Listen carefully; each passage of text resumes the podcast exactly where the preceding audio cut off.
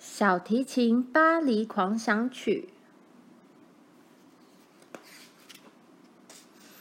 在一个酷寒的三月清晨，一股寒风追赶着去年残存的最后一片树叶，穿过巴黎。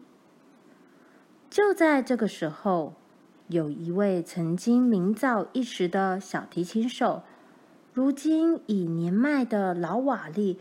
正心不在焉地走着，要到他最喜欢的咖啡屋。忽然间，他脚下好像生了根似的，突然站定，差点就踩到人行道中间一颗白色的蛋。各位心里可能会想，一颗蛋又不值得大惊小怪。但是令人惊奇的是。从蛋里发出一阵奇怪的声音，就像有人轻轻为一把小提琴调音呢。老瓦利想捡起这颗蛋放进自己的口袋，正当他想伸出手时，这颗蛋却开始激烈的跳动起来，一下子往这边跳，一下子往那边跳。还突然像只猫一般的伸展开来。老瓦利望着这神奇的一幕，简直被吓呆了。忽然间，这颗蛋翻了一个跟斗，摔落在路上，迸裂开来。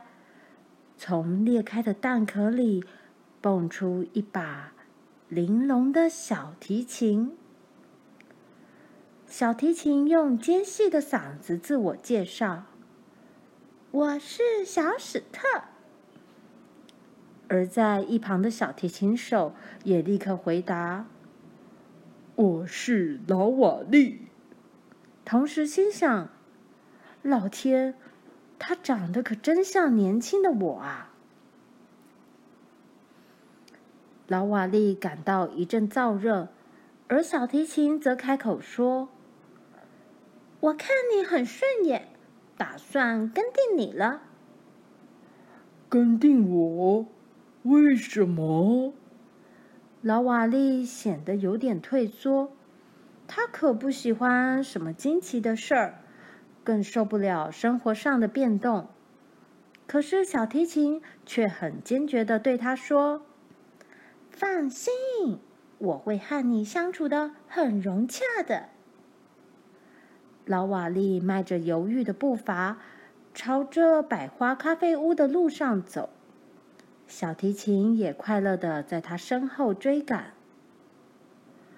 到了咖啡屋，老瓦利将小提琴放在一张小桌子旁，为他点了热巧克力，自己也叫了一杯可以提神的菲尔涅特利口酒。其他客人看到这么稀奇的一对，都故意起哄：“喂，你们看到了吗？他到底带了个什么东西来呀？”令人讶异的是，史特小提琴表现得很有教养，他一小口一小口喝着热巧克力，还很有礼貌地请吃惊的服务生递餐巾纸给他。慢慢的，老瓦利越来越习惯身边这名伙伴了。经过一阵子相处，他甚至还想要用小史特来炫耀炫耀呢。老瓦利匆匆付了钱离去，想要将小史特介绍给他自己很推崇的一位朋友，著名的提琴制作师阿蒙先生。当他们跨入提琴工作坊时，老瓦利得意地说：“这是我表弟。”阿蒙先生一边问：“他是从克里蒙菲朗来的吗？”一边从近处打量着史特小提琴。小史特抗议说：“才不呢！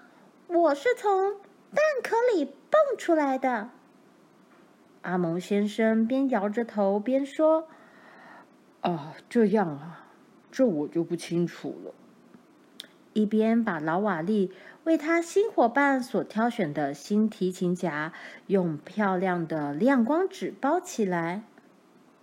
老瓦利最后说：“今天就到此为止，我们回家去。”看到小史特，管理员艾米丽立刻气呼呼地问：“这是怎么回事？”还挡住小提琴手和他新认识朋友的路。老瓦利怯生生的低声回答：“嗯，这是我表弟。”艾米丽怒火上升，用尖细的嗓子破口大骂：“你们家族人口可真多呢！这下又有更多垃圾了。”老瓦利和小史特。赶紧溜过狭窄的走廊，快步爬上陡峭的阶梯，把艾米丽恼人的叫骂声甩在身后。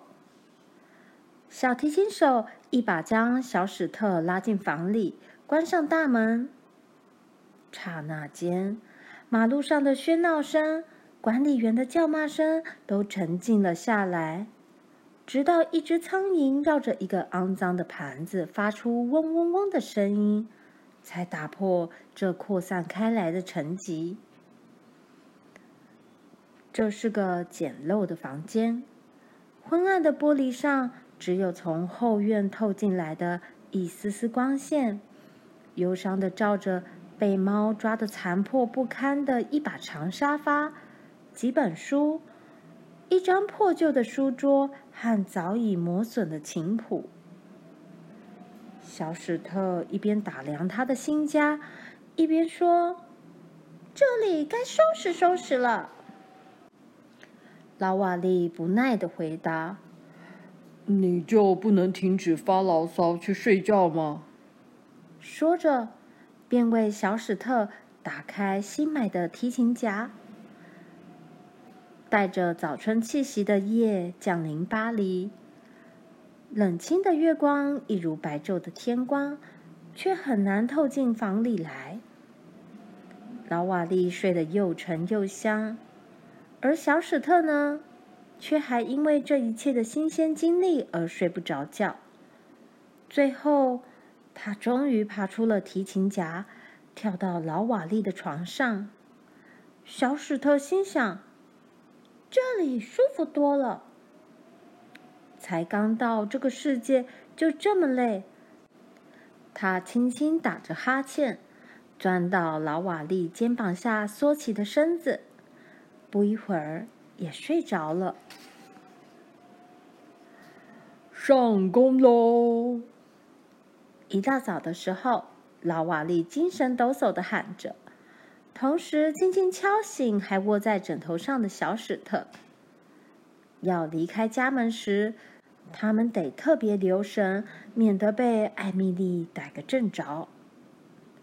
一旦逃过艾米丽，老瓦利拉着小史特快速前往他演奏工作的地方——巴黎歌剧院乐团。半路上，小史特听说乐团里正在排练《玫瑰骑士》。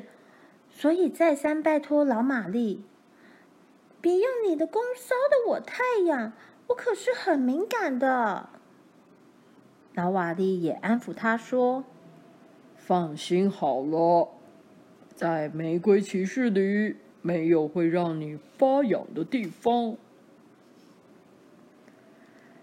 排练结束之后，老瓦利将精疲力尽的小史特搁在一把椅子上。就和其他同事到附近的茶馆去了。空无一人的歌剧院大厅里灯光熄了，要不是竖琴在黑暗中移动，小史特几乎以为这里只有自己孤单一个人。竖琴发出轻微的声响，踩着小碎步来到镜子前。小史特赞叹：“你好漂亮呀！”满身都是黄金做的。同时，为了欣赏这美丽动人的一幕，特别从椅子上跳下来。可是，竖琴却装作什么都没听见似的，对小史特连瞧也不瞧，只管把身子在镜子前转来转去，还装模作样的轻轻抚弄着自己的弦。在舞台上的另一个角落里，钢琴正狰狞的张大嘴巴，他嚷嚷着：“这台竖琴是我的。”还使出弓步踹了小史特一下。小史特回顶一句：“有可能，不过这条腿绝对是我自己的。”同时使尽全身的力气往钢琴的踏板踩下去。两人扭打成一团，分不出高下。这一刻好像是钢琴占了上风，下一回却又被小史特后来居上。好不容易，竖琴才打着哈欠，轻声问：“哦，晚上吃什么？”同时还若无其事的补上一句：“饿死我了。”这时，钢琴大力一挥，一下子就把小史特甩到观众席去。钢琴大吼一声：“我赢了！”得意洋洋的朝竖琴伸出他胜利的手臂，小史特边咕哝着，边揉着破皮的膝盖，还说弹什么月光曲给爱丽丝？我看会发出这些杂音的，只不过是个爱打架的家伙罢了。小史特背后响起一个和蔼的声音。没那么糟吧？说话的是低音大喇叭，他正对着小史特弯下身来。竖琴就是爱装腔作势，总喜欢光彩耀眼的东西。你虽然长得娇小玲珑，可是也别表现得太过火，懂了吗？小史特朝着钢琴的角落冷冷说着：“那家伙。”也不怎么光彩耀眼呀。低音大喇叭立刻接口说：“小子，我指的是耀眼的社会地位呢。据说他祖父当年和肖邦以你而不以您相称，而且你也看到了，他是费了多少心思打扮呀。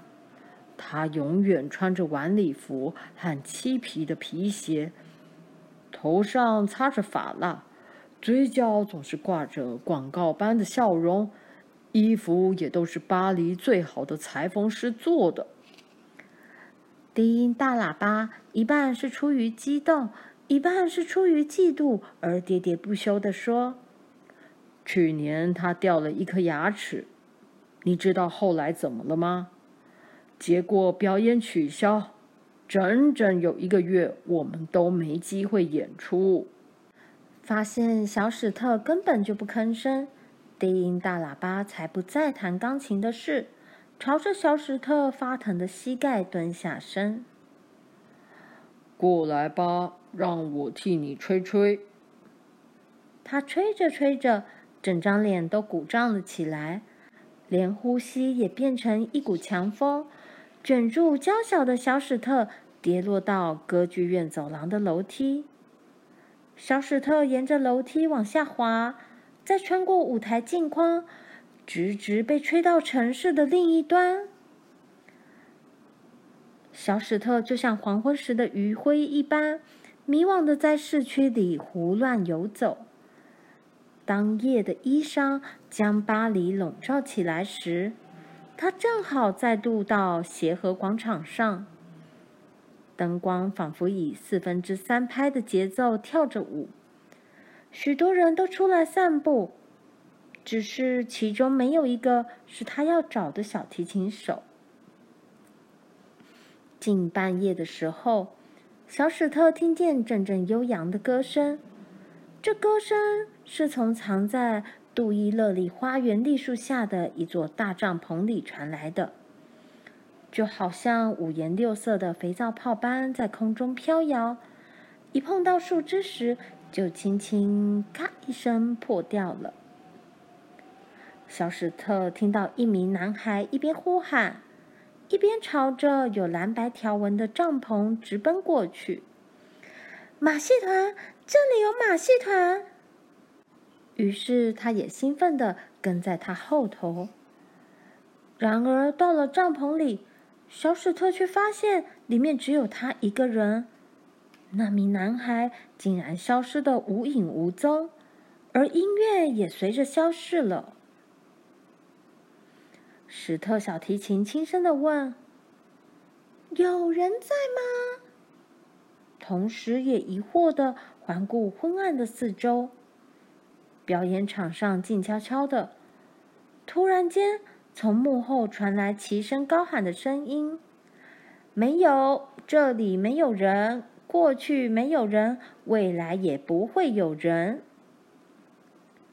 小史特惋惜地说：“嗯。”真可惜，那我只好走了。声音又响起来：“你要去哪里？别这么赶嘛！”同时，从布幕后面跳出两个小丑来。单簧管尖着声说：“我叫林姆斯基，欢迎光临。”萨克斯风也嘎吱嘎吱地说：“我可是高沙可夫，儿童。”狗和猫半价。小史特感到讶异的问：“为什么你们总是同时开口说话啊？”这两个小丑又异口同声的回答：“我们也没办法呀。”接着大喊：“你是谁？”想起了老瓦利，小史特就哭丧着脸，他啜泣着说。我是老瓦利的表弟，现在迷路了。萨克斯风赶紧安慰他说：“别哭了，现在你有我们，我们会教你一些杂技，想不想学呢？”也不等小史特回答，萨克斯风就一跃跳上悬挂在空中的高架秋千。单簧管如此介绍他的朋友出场。各位先生，各位女士，请屏住气息，观赏萨克斯风振翅高飞的演出。而萨克斯风也开始在空中展现各种惊险的特技表演。他的演出是如此大胆，看得小史特头都晕了。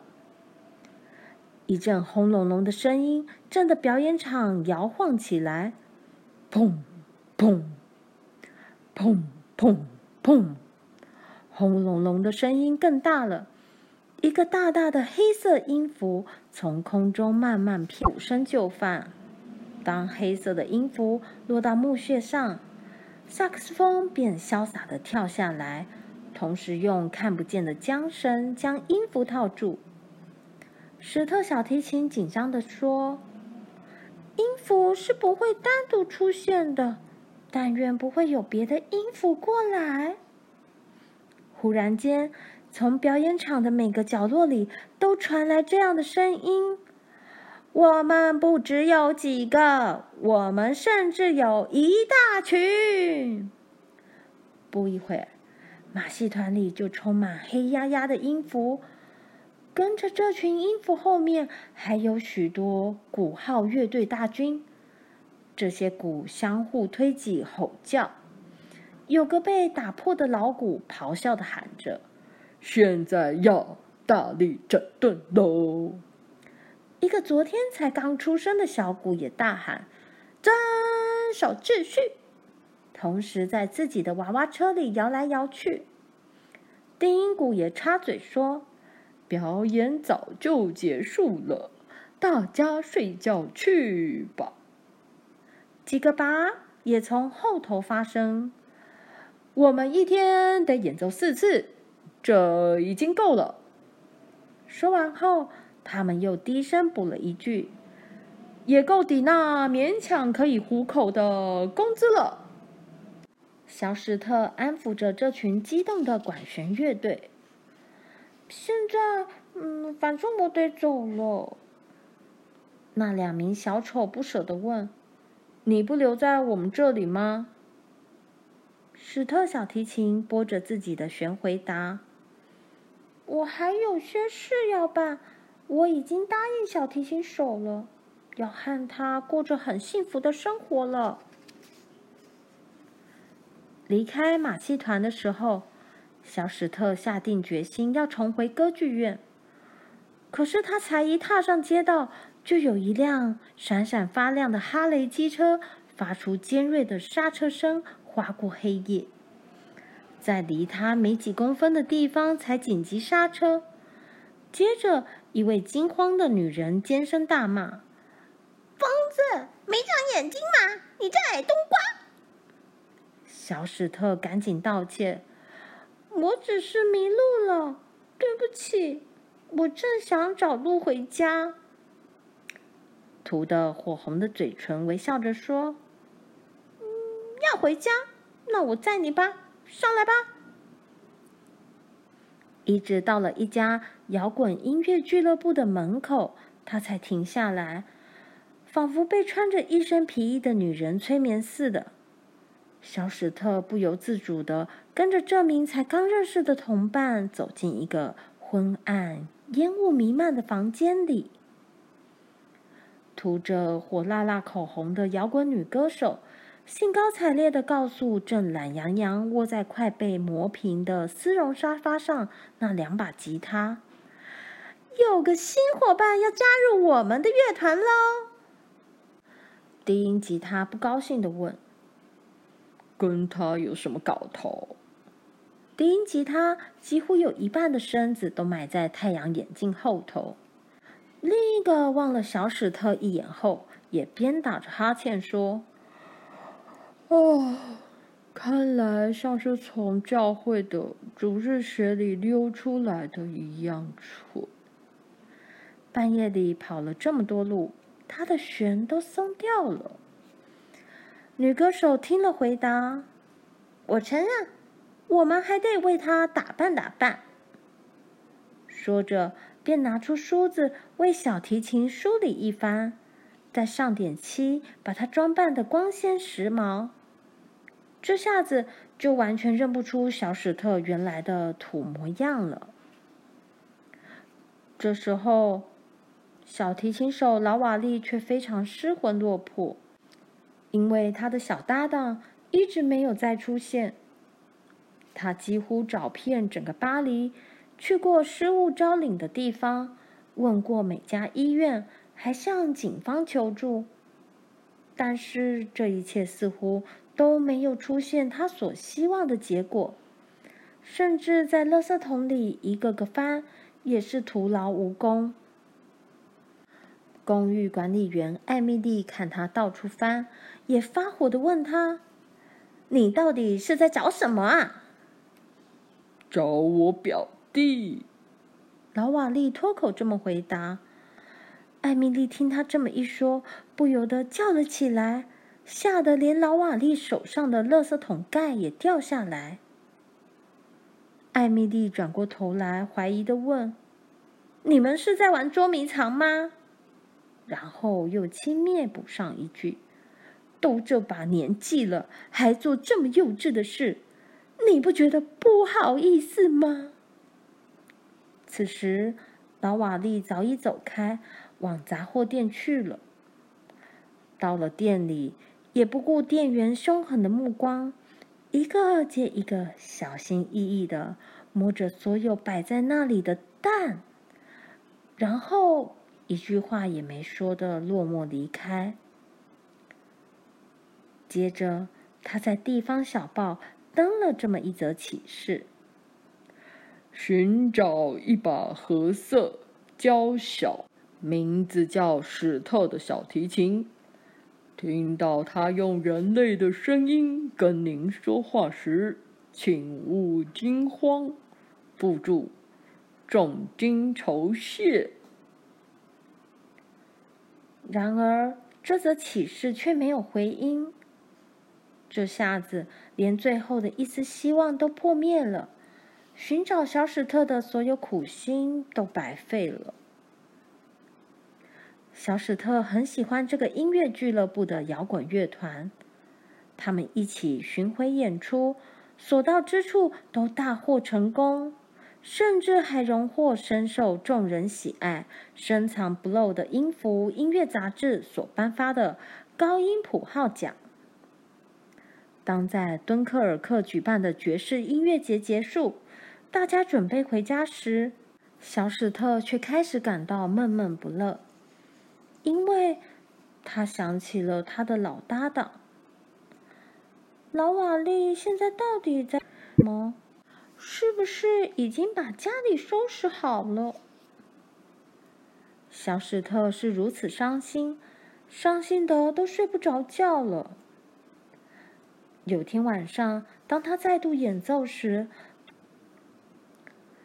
此刻老瓦利正倚在巴黎另一端他屋里的窗口，心想。这真会让人以为春天已经来了，唉！突然间，一股令人抗拒不了的念头驱使他走向河畔。老瓦利步出房门，正要前往塞纳河时，一阵熟悉的旋律突然传到他的耳中。小史特！老瓦利大喊一声。几乎不敢相信自己的耳朵，他心想：“这绝对是小史特，不会是别人。”同时着急在黑暗中四处寻找。“我在这里！”小史特尖叫一声，从桥梁的阴影下快步走来。两个朋友张开双手，紧紧拥抱。这是一场多令人欣喜的重逢场面呀！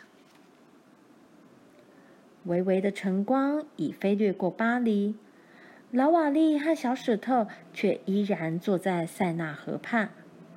小史特将自己在这一段时间里所遭遇的事一五一十的告诉了老瓦利，而老瓦利也专心倾听。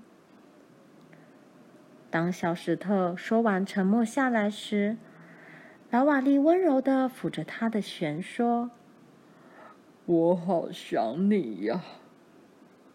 小史特也低声说：“我也好想你。”说完，就依偎在他那高大的朋友身旁。月儿带着笑容睡着了，而巴黎新的一天又开始了。小史特和老瓦利也展开一段崭新的生活。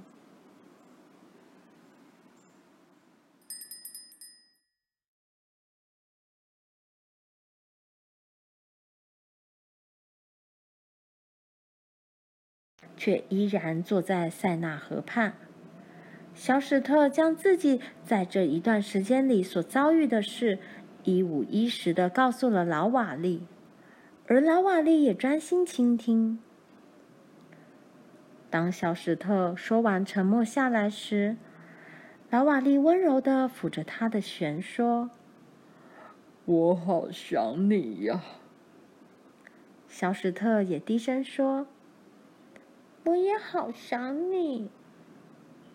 说完，就依偎在他那高大的朋友身旁。月儿带着笑容睡着了，而巴黎新的一天又开始了。小史特和老瓦利也展开一段崭新的生活。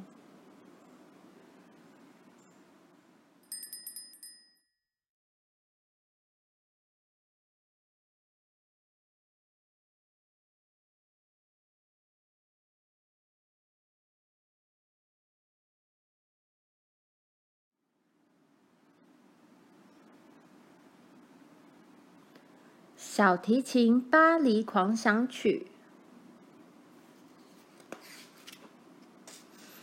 在一个酷寒的三月清晨，一股寒风追赶着去年残存的最后一片树叶，穿过巴黎。就在这个时候，有一位曾经名噪一时的小提琴手，如今已年迈的老瓦利。正心不在焉的走着，要到他最喜欢的咖啡屋。忽然间，他脚下好像生了根似的，突然站定，差点就踩到人行道中间一颗白色的蛋。各位心里可能会想，一颗蛋又不值得大惊小怪。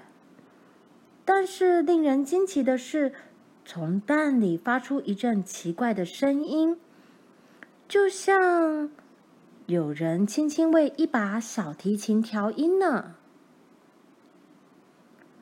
老瓦利想捡起这颗蛋放进自己的口袋，正当他想伸出手时，这颗蛋却开始激烈的跳动起来，一下子往这边跳，一下子往那边跳，还突然像只猫一般的伸展开来。老瓦利望着这神奇的一幕，简直被吓呆了。忽然间，这颗蛋翻了一个跟斗，摔落在路上，迸裂开来。从裂开的蛋壳里，蹦出一把玲珑的小提琴，小提琴用尖细的嗓子自我介绍：“我是小史特。”而在一旁的小提琴手也立刻回答：“我是老瓦利。”同时心想：“老天，他长得可真像年轻的我啊！”老瓦利感到一阵燥热，而小提琴则开口说：“我看你很顺眼，打算跟定你了。”“跟定我？为什么？”老瓦利显得有点退缩，他可不喜欢什么惊奇的事儿，更受不了生活上的变动。可是小提琴却很坚决的对他说。放心，我会和你相处的很融洽的。老瓦利迈着犹豫的步伐，朝着百花咖啡屋的路上走。小提琴也快乐地在他身后追赶。到了咖啡屋，老瓦利将小提琴放在一张小桌子旁，为他点了热巧克力，自己也叫了一杯可以提神的。菲尔涅特利口酒。其他客人看到这么稀奇的一对，都故意起哄：“喂，你们看到了吗？他到底带了个什么东西来呀？”令人讶异的是，史特小提琴表现得很有教养，他一小口一小口喝着热巧克力。还很有礼貌的请吃惊的服务生递餐巾纸给他。慢慢的，老瓦利越来越习惯身边这名伙伴了。经过一阵子相处，他甚至还想要用小史特来炫耀炫耀呢。老瓦利匆匆付了钱离去，想要将小史特介绍给他自己。很推崇的一位朋友，著名的提琴制作师阿蒙先生。当他们跨入提琴工作坊时，老瓦利得意地说：“这是我表弟。”阿蒙先生一边问：“他是从克里蒙菲朗来的吗？”一边从近处打量着史特小提琴。小史特抗议说：“才不呢！我是从蛋壳里蹦出来的。”阿蒙先生边摇着头边说：“啊，这样啊，这我就不清楚了。”一边把老瓦利为他新伙伴所挑选的新提琴夹用漂亮的亮光纸包起来。老瓦利最后说。今天就到此为止，我们回家去。看到小史特，管理员艾米丽立刻气呼呼的问：“这是怎么回事？”还挡住小提琴手和他新认识朋友的路。老瓦利怯生生的低声回答：“嗯，这是我表弟。”艾米丽怒火上升，用尖细的嗓子破口大骂：“你们家族人口可真多呢！这下又有更多垃圾了。”老瓦利和小史特赶紧溜过狭窄的走廊，快步爬上陡峭的阶梯。把艾米丽恼人的叫骂声甩在身后。小提琴手一把将小史特拉进房里，关上大门。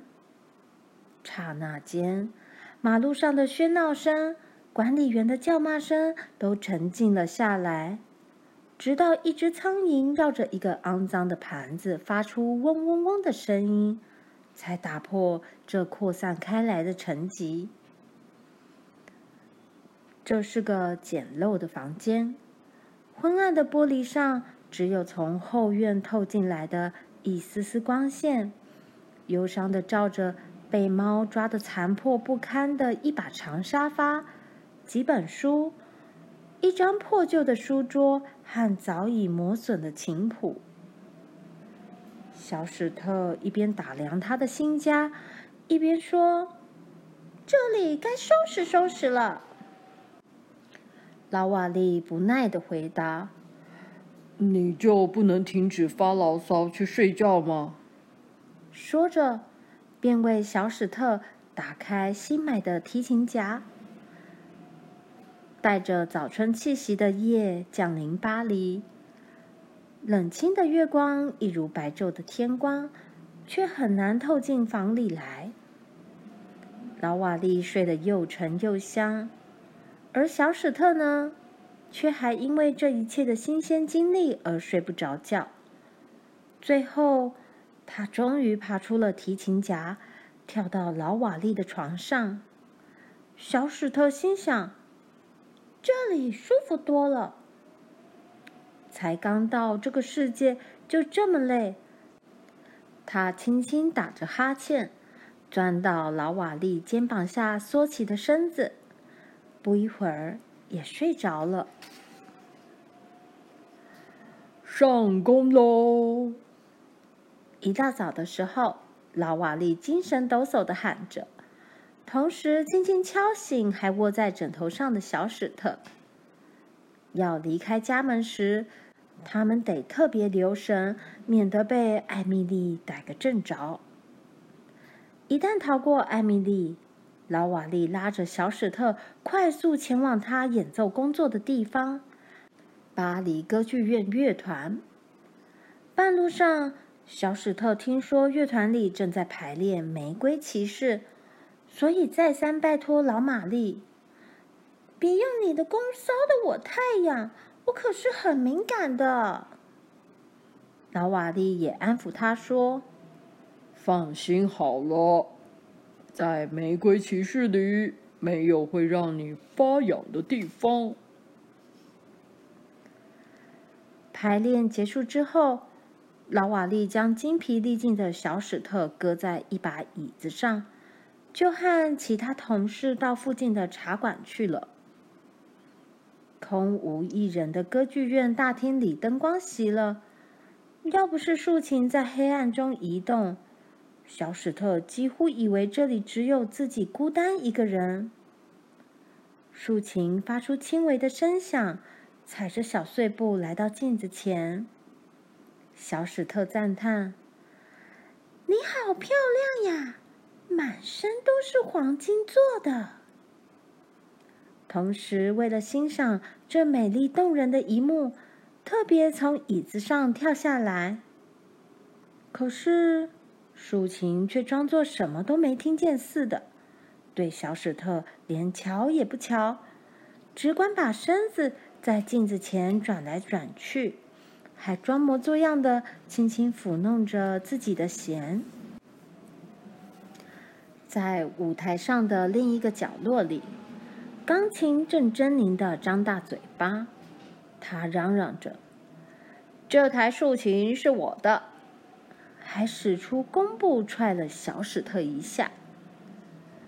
小史特回顶一句：“有可能，不过这条腿绝对是我自己的。”同时使尽全身的力气往钢琴的踏板踩下去，两人扭打成一团，分不出高下。这一刻好像是钢琴占了上风，下一回却又被小史特后来居上。好不容易，竖琴才打着哈欠，轻声问：“哦，晚上吃什么？”同时还若无其事的补上一句：“饿死我了。”这时，钢琴大力一挥。一下子就把小史特甩到观众席去。钢琴大吼一声：“我赢了！”得意洋洋的朝竖琴伸出他胜利的手臂。小史特边咕哝着，边揉着破皮的膝盖，还说弹什么月光曲给爱丽丝。我看会发出这些杂音的，只不过是个爱打架的家伙罢了。小史特背后响起一个和蔼的声音：“没那么糟吧？”说话的是低音大喇叭，他正对着小史特弯下身来。竖琴就是爱装腔作势，总喜欢光彩耀眼的东西。你虽然长得娇小玲珑，可是也别表现得太过火，懂了吗？小史特朝着钢琴的角落冷冷说着：“那家伙也不怎么光彩耀眼呀。”低音大喇叭立刻接口说：“小子，我指的是耀眼的社会地位呢。”据说他祖父当年喊肖邦以你而不以您相称，而且你也看到了，他是费了多少心思打扮呀！他永远穿着晚礼服和漆皮的皮鞋，头上擦着发蜡，嘴角总是挂着广告般的笑容，衣服也都是巴黎最好的裁缝师做的。低音大喇叭一半是出于激动，一半是出于嫉妒，而喋喋不休地说：“去年他掉了一颗牙齿，你知道后来怎么了吗？结果表演取消，整整有一个月，我们都没机会演出。”发现小史特根本就不吭声，低音大喇叭才不再谈钢琴的事。朝着小史特发疼的膝盖蹲下身，过来吧，让我替你吹吹。他吹着吹着，整张脸都鼓胀了起来，连呼吸也变成一股强风，卷住娇小的小史特，跌落到歌剧院走廊的楼梯。小史特沿着楼梯往下滑，再穿过舞台镜框。直直被吹到城市的另一端，小史特就像黄昏时的余晖一般，迷惘的在市区里胡乱游走。当夜的衣裳将巴黎笼罩起来时，他正好再度到协和广场上，灯光仿佛以四分之三拍的节奏跳着舞，许多人都出来散步。只是其中没有一个是他要找的小提琴手。近半夜的时候，小史特听见阵阵悠扬的歌声，这歌声是从藏在杜伊勒利花园栗树下的一座大帐篷里传来的，就好像五颜六色的肥皂泡般在空中飘摇，一碰到树枝时就轻轻“咔”一声破掉了。小史特听到一名男孩一边呼喊，一边朝着有蓝白条纹的帐篷直奔过去。马戏团，这里有马戏团！于是他也兴奋地跟在他后头。然而到了帐篷里，小史特却发现里面只有他一个人。那名男孩竟然消失得无影无踪，而音乐也随着消失了。史特小提琴轻声地问：“有人在吗？”同时也疑惑地环顾昏暗的四周。表演场上静悄悄的，突然间，从幕后传来齐声高喊的声音：“没有，这里没有人，过去没有人，未来也不会有人。”小史特惋惜地说：“嗯，真可惜，那我只好走了。”声音又响起来：“你要去哪里？别这么赶嘛！”同时，从布幕后面跳出两个小丑来。单簧管尖着声说：“我叫林姆斯基，欢迎光临。”萨克斯风也嘎吱嘎吱地说：“我可是高沙可夫，儿童狗和猫半价。”小史特感到讶异的问：“为什么你们总是同时开口说话啊？”这两个小丑又异口同声的回答：“我们也没办法呀。”接着大喊：“你是谁？”想起了老瓦利，小史特就哭丧着脸。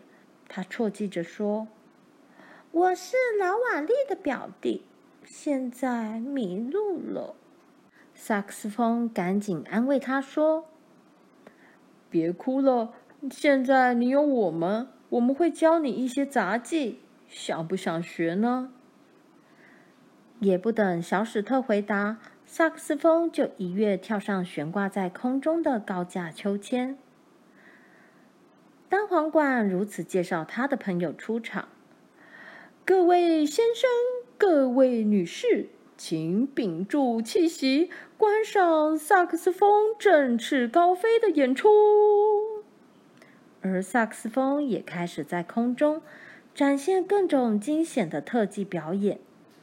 他的演出是如此大胆，看得小史特头都晕了。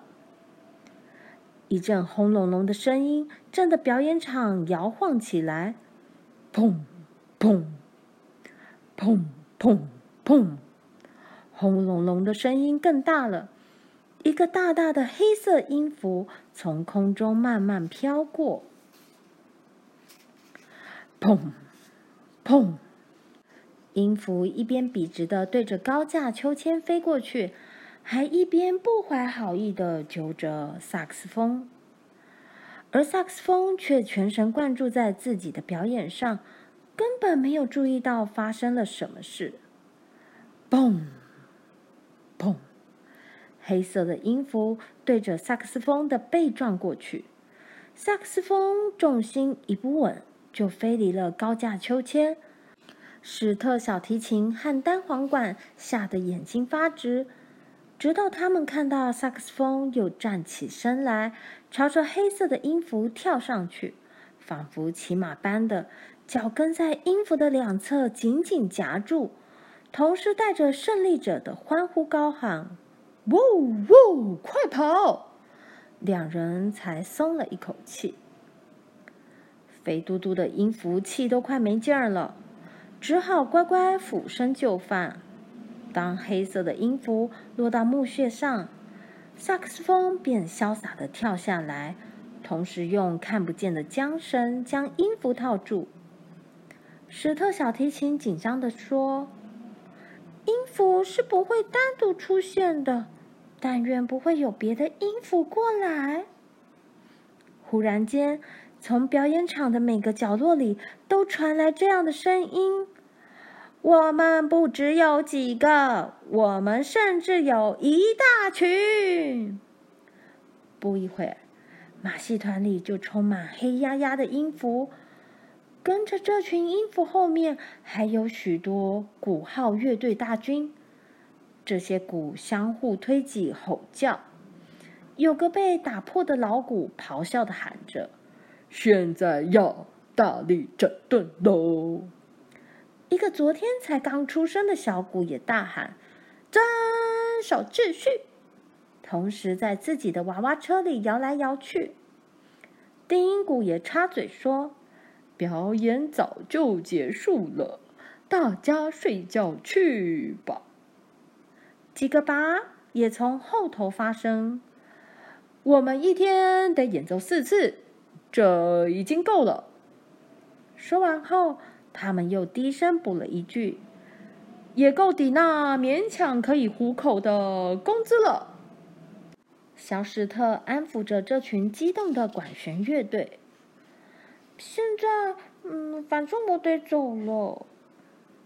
那两名小丑不舍得问：“你不留在我们这里吗？”史特小提琴拨着自己的弦回答：“我还有些事要办，我已经答应小提琴手了，要和他过着很幸福的生活了。”离开马戏团的时候，小史特下定决心要重回歌剧院。可是他才一踏上街道，就有一辆闪闪发亮的哈雷机车发出尖锐的刹车声，划过黑夜，在离他没几公分的地方才紧急刹车。接着，一位惊慌的女人尖声大骂：“疯子，没长眼睛吗？你这矮冬瓜！”小史特赶紧道歉：“我只是迷路了，对不起，我正想找路回家。”涂得火红的嘴唇微笑着说：“，要回家？那我载你吧，上来吧。”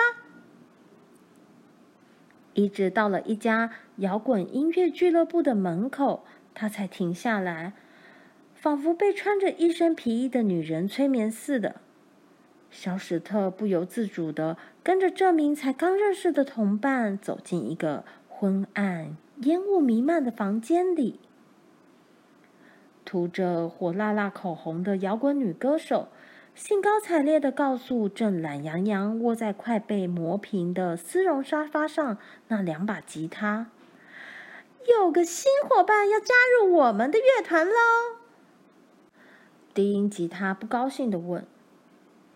跟他有什么搞头？低音吉他几乎有一半的身子都埋在太阳眼镜后头。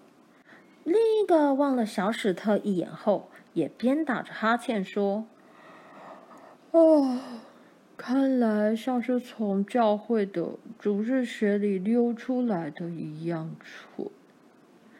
半夜里跑了这么多路，他的弦都松掉了。”女歌手听了，回答：“我承认，我们还得为她打扮打扮。”说着，便拿出梳子为小提琴梳理一番，再上点漆，把它装扮的光鲜时髦。这下子就完全认不出小史特原来的土模样了。这时候，小提琴手劳瓦利却非常失魂落魄。